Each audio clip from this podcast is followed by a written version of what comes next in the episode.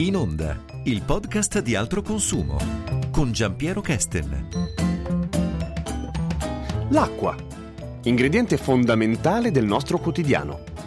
E bene o male, se ci fate caso, ne conosciamo di due tipi, ovvero quella minerale che si compra, che sia frizzante oppure no, e poi quella del rubinetto, che è buona ed è gratis. Eppure l'Italia è un paese in cui i consumi di acqua minerale sono da record e milioni di persone non possono sbagliare, giusto? Qualcosa di male, quella gratis ce la deve avere. E invece... Beh, intanto partiamo dall'inizio. Cerchiamo di capire insieme a Beba Minna, giornalista di altro consumo, se l'acqua del sindaco faccia veramente male. Beba Minna, eh, giornalista di altro consumo, parliamo d'acqua. Ma eh, è, è vero che l'acqua del rubinetto fa malissimo? No, non è vero, diciamolo una volta per tutte, ci sono tantissime bugie sull'acqua e Alto Consumo per fortuna da molti anni lavora per smentirle. Allora, una delle, delle, bugie è che l'acqua sia poco sicura, che faccia malissimo, spero che non abbia mai detto nessuno. No, credo sarebbe... di no, stavo eh, esagerando. Però che sia poco sicura certamente è un, un messaggio che arriva a, alla popolazione. L'acqua del rubinetto non sarebbe controllata, eh, sicuramente sarebbe meno sicura dell'acqua minerale. Ecco, queste non sono cose vere, ma eh, non lo dico così, lo dicono i parametri parametri che sono studiati con grande regolarità dall'acquedotto tutti i giorni. tutti i giorni vengono controllati? Tutti i giorni dall'acquedotto, l'acqua, l'acqua è controllatissima è controllata anche periodicamente dalle aziende sanitarie ed è controllata anche da altro consumo. È controllata anche da altro consumo perché noi facciamo, offriamo ai soci e ai non soci la possibilità con un semplicissimo kit di fare delle analisi a casa uh-huh. eh, su diciamo, quello che potrebbe essere il punto anche critico eh, dell'acqua, che cioè l'ultimo passaggio dell'acqua dall'acquedotto alle nostre tubature eh, del condominio, perché fino alle nostre tubature interviene l'acquedotto con i controlli di cui abbiamo parlato parlato. Poi è chiaro che eh, l'autoclave nel nostro condominio, le tubature magari vecchie di un condominio obsoleto eh, potrebbero non avere la giusta manutenzione o potrebbero essere rilasciare alcune sostanze eh, perché appunto eh, dive- molto datate. Quindi noi controlliamo l'acqua che effettivamente eh, mettiamo poi nel bicchiere con delle analisi ehm, che possono essere di base o analisi molto più accurate a seconda del pacchetto che viene scelto e quindi a seconda anche del prezzo ovviamente che poi si paga. Eh, I soci di alto consumo hanno anche delle agevolazioni, hanno delle tariffe vantaggiose. È comune trovare nell'ultimo tratto appunto delle, delle tubature qualcosa che non va o è una cosa piuttosto rara? Ma dunque non è molto comune come non è molto comune avere particolari problemi, trovare particolari problemi nell'acqua dell'acquedotto. È chiaro che ci sono delle situazioni puntuali, io posso fare il mio esempio eh, personale, ho aderito anni fa all'iniziativa di altro consumo eh, perché anch'io forse in fondo avevo un po' le mie preoccupazioni, insomma non ero scettica, e è stata trovata una quantità di piombo leggermente superiore alla media degli altri, delle altre persone che hanno partecipato al test, ma comunque al di sotto del limite stabilito per legge. Questo per dire che in ogni caso era una condizione eh, cautelativa, diciamo anche la mia. Eh, non mi ha fatto magari piacere capire che le mie tubature erano più vecchie di quelle di altri, ma io continuo a bere questa quest'acqua senza alcun problema. In Italia ci sono dei consumi di acqua minerale in bottiglia molto molto alti, anche rispetto alla media europea. Come mai è giustificata questa cosa? No, non è affatto giustificata per i motivi che abbiamo detto, cioè perché, per il fatto che i problemi sull'acqua sono assolutamente eh, puntuali e piuttosto rari, ma diciamo che è anche molto legato a una questione di gusto, evidentemente. Eh, chi sceglie l'acqua in bottiglia lo fa perché magari vuole bere l'acqua gassata, ma in realtà questo è anche un falso problema perché l'acqua si può, oggi l'acqua potabile si può gassare con dei gasatori, per cui insomma anche la questione del gusto può essere eh, risolta. Eh, e credo che sia anche la pubblicità che ci condizioni molto, uh-huh. condizioni italiane. La, la, pubblicità delle acque minerali è molto forte, anche molto aggressiva e tende a far credere che l'acqua potabile sia completamente diversa dalla minerale, quindi qualitativamente inferiore. Questo non è vero, lo dimostrano anche i nostri test, noi facciamo i test anche sull'acqua potabile e non è vero che l'acqua l'acqua in bottiglia è una panacea, non cura delle malattie, bere fa bene a tutti, ma anche bere l'acqua del rubinetto fa bene, quindi eh, indipendentemente dal tipo di acqua. C'è un grosso problema invece ambientale che viene sottovalutato ed è il fatto che bere l'acqua in bottiglia significa consumare eh, miliardi di bottiglie di plastica.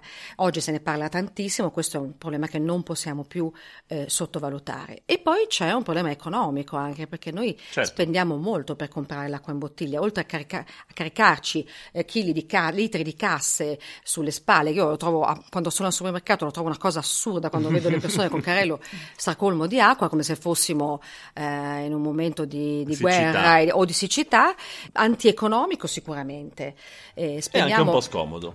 È anche scomodo, spendiamo, una famiglia in media spende 300 euro all'anno per comprare l'acqua in bottiglia, direi che è un risparmio che si può assolutamente ottenere con facilità.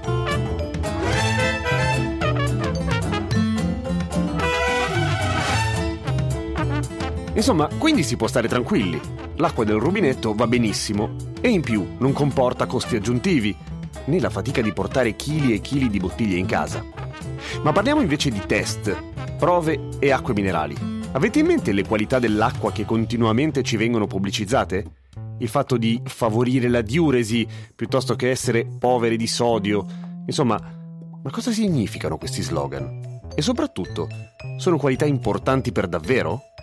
Ci spiega meglio Claudia Chiozzotto, che è tecnico esperto di ambiente e prodotti. Beh, diciamo che i cavalli di battaglia delle acque minerali sono tipicamente il residuo fisso, che esprime il contenuto di sali dell'acqua, che secondo le acque minerali deve essere bassissimo, il più basso possibile, mentre le acque di rubinetto hanno residui fissi abbastanza diverse tra di loro, possono essere più o meno ricche di sali. Ehm, di sicuro sono quasi tutte quelle che noi rileviamo anche con le nostre inchieste, prelevando l'acqua alle fontanelle delle città, uh-huh. di mhm. solito 35-50 città. Nella maggior parte dei casi troviamo acque che potrebbero essere classificate come oligominerali anche alle fontanelle, quindi con un tenore di sali basso, che non... quindi vanno benissimo, sono paragonabili a quelle in bottiglia. Sono le più indicate per il consumo, diciamo, quotidiano, quelle che non superano i 500 mg litro di residuo fisso, perché quando il, il, contenuto di minerali diventa importante, come nelle acque minerali ver- vere e proprie o fortemente mineralizzate, cominciano ad avere delle caratteristiche che magari non sono adatte a tutti. Quindi meglio avere un'acqua con un tenore di sali non troppo elevato di sicuro non l'acqua demineralizzata o minimamente mineralizzata come vogliono farci credere a volte i messaggi pubblicitari. Eh, Anche la... perché fa molto molto male l'acqua demineralizzata. Sì, non serve a niente assolutamente, non, non, ci dissete, non reintegra i sali che ci servono per le funzioni fisiologiche. E l'altro cavallo di battaglia è naturalmente il sodio nelle pubblicità delle acque minerali, che viene appunto presentato come la bestia nera delle acque. Un veleno pericolosissimo. Esatto, mentre la maggior parte del sodio noi lo assumiamo attraverso gli alimenti. Un cracker contiene molto più sodio di 10 litri di acqua di rubinetto.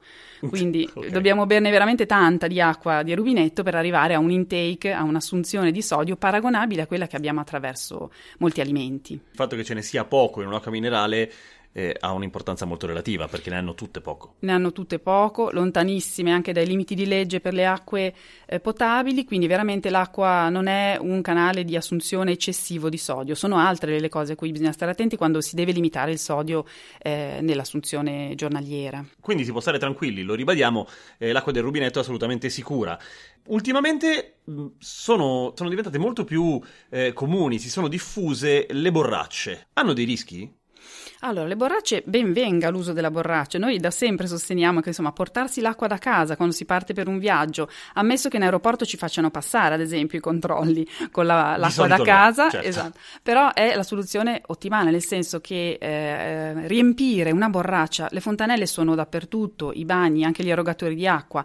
L'acqua di rete è un'acqua buona e sicura dal punto di vista eh, della salute e del consumo quotidiano, quindi noi la, ne sponsorizziamo il consumo tutte le volte che si può. Quindi la borraccia ben venga. Ci sono diversi poi dilemmi su che borraccia scegliere, in alluminio, in plastica e poi su che tipo di manutenzione fare.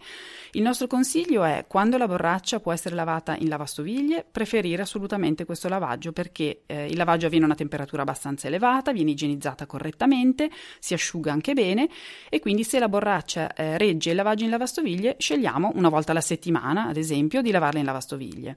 Eh, se invece è magari in materiale materiali delicati o non siamo sicuri che possa essere lavata in lavastoviglie, eh, è sufficiente ad esempio riempirla con acqua tiepida e un po' di bicarbonato e lasciare riposare tutta la notte questa soluzione in modo che il bicarbonato sciolga un po' le incrostazioni, lo sporco presente e eh, scuotendo bene la borraccia e sciacquandola abbiamo, l'abbiamo mh, pulita igienizzata in una certa misura e non abbiamo assolutamente eh, non l'abbiamo messa in contatto con sostanze che possono eh, aggredire i materiali della borraccia o che possono far male alla salute se dovessero rimanere dei residui. Altro consumo ogni due anni eh, pubblica una, i risultati della ricerca sull'acqua che vengono fatte eh, dai, dagli utenti, dai, dagli abbonati di altro consumo.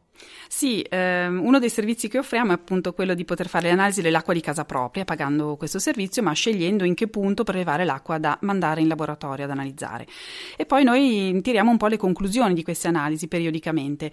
E eh, vi dico subito che i parametri che vengono ovviamente sempre richiesti sono la durezza, perché sulla durezza ci sono molti dubbi, insomma molte persone non consumano l'acqua di rubinetto perché la ritengono troppo dura Dalla e durezza temono... si intende la quantità di calcare sciolta nell'acqua. Esatto, è la concentrazione di carbonati di calcio e magnesio, quindi sono quelli che lasciano le tracce bianche sulle stoviglie, Certo. che intasano anche i frangigetto dei rubinetti. Sicuramente la durezza è un problema, ma è un problema, quando è troppo alta, per gli apparecchi che scaldano l'acqua, quindi il boiler, lo scaldabagno, la lavatrice, eh, il bollitore, la macchinetta del caffè, ma non è assolutamente un problema per la salute. Quindi veramente un grande mito da sfatare è che l'acqua dura faccia venire i calcoli, Esatto. perché questo non è assolutamente, assolutamente evidenziato, non c'è nessuna correlazione tra acqua dura e insorgenza di calcoli. Poi vengono richiesti invece alcuni parametri interessanti da valutare, come appunto il piombo, alcuni metalli, l'arsenico, che è stato un problema, è un problema in alcune regioni italiane.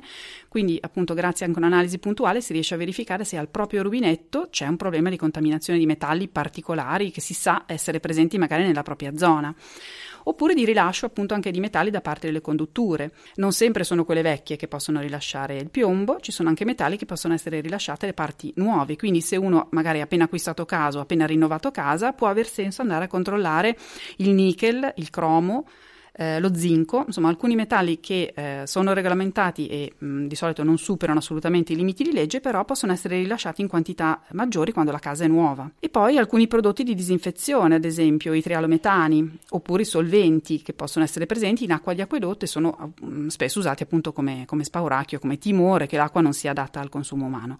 Molto raramente troviamo, abbiamo trovato parametri fuori legge. Quindi il quadro generale della salute dell'acqua in Italia è buono. Sì, abbiamo veramente la fortuna di usare nell'85% dei casi acqua di falda, che normalmente è un'acqua più protetta. Non tutti i paesi hanno questo privilegio, perché in molti casi si usano acque superficiali o si deve ricorrere, non so, a, a dighe, a invasi per raccogliere l'acqua, l'acqua piovana. Quindi quando l'acqua invece viene prelevata dalla falda, eh, nasce già con una buona probabilità che sia eh, pulita, protetta e appunto filtrando, essendo filtrata dagli strati del suolo, sia meno soggetta a contaminazioni. Ma la falda è in pianura e io ho visto dalla pubblicità dell'acqua minerale che più in quota è la fonte migliore l'acqua. È vero, anche questa è una delle cose che chiaramente la pubblicità delle acque minerali sottolinea, proprio per evidenziare la, la diversità delle due acque. Però anche le acque di alta quota non sono immuni da inquinamento. Pensi- Pensiamo alle microplastiche, pensiamo agli inquinanti organici persistenti. Purtroppo eh, le ultime notizie ambientali ci confermano che l'inquinamento è sempre più transfrontaliero, sempre più ubiquitario, quindi non è detto che veramente ci siano più fonti davvero incontaminate e, e pure, ecco.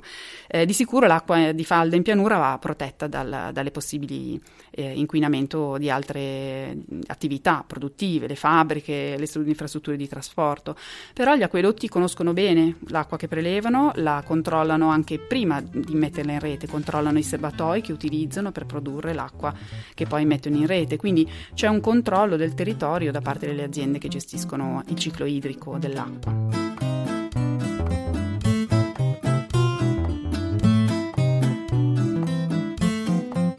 Insomma, buone notizie. L'acqua che non si paga è buona, ma soprattutto è molto molto controllata, per cui si può stare tranquilli per davvero. E in più non comporta inquinamento né trasporto, perché è sempre lì a portata di mano.